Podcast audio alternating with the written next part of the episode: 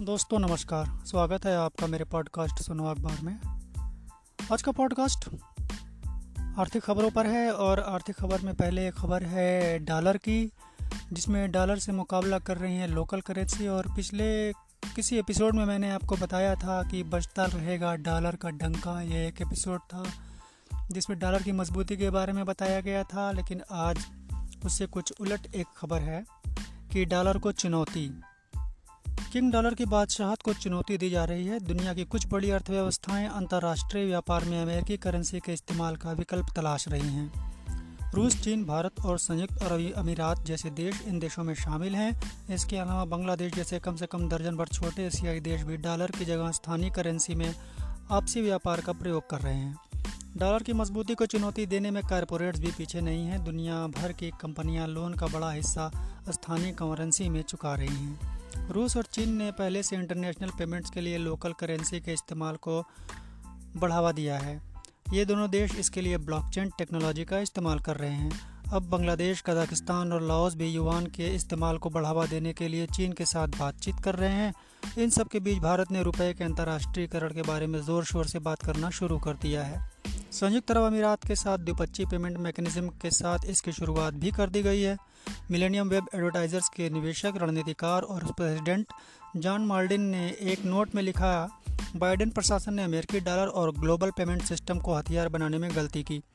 इससे गैर अमेरिकी निवेशक और अन्य देश अमेरिका के पारंपरिक सुरक्षित ठिकाने के बाहर अपनी होल्डिंग में विविधता लाने के लिए मजबूर होंगे। ये अमेरिका यूरोप की नीतियों का, विरोध का एक तरीका भी है। असल में अमेरिकी नीतियों की वजह से डॉलर का इस्तेमाल कम करने की रणनीति अपनाई जा रही है। यूरोप ने अमेरिका के साथ मिलकर global financial messaging system SWIFT से रूस को अलग कर दिया।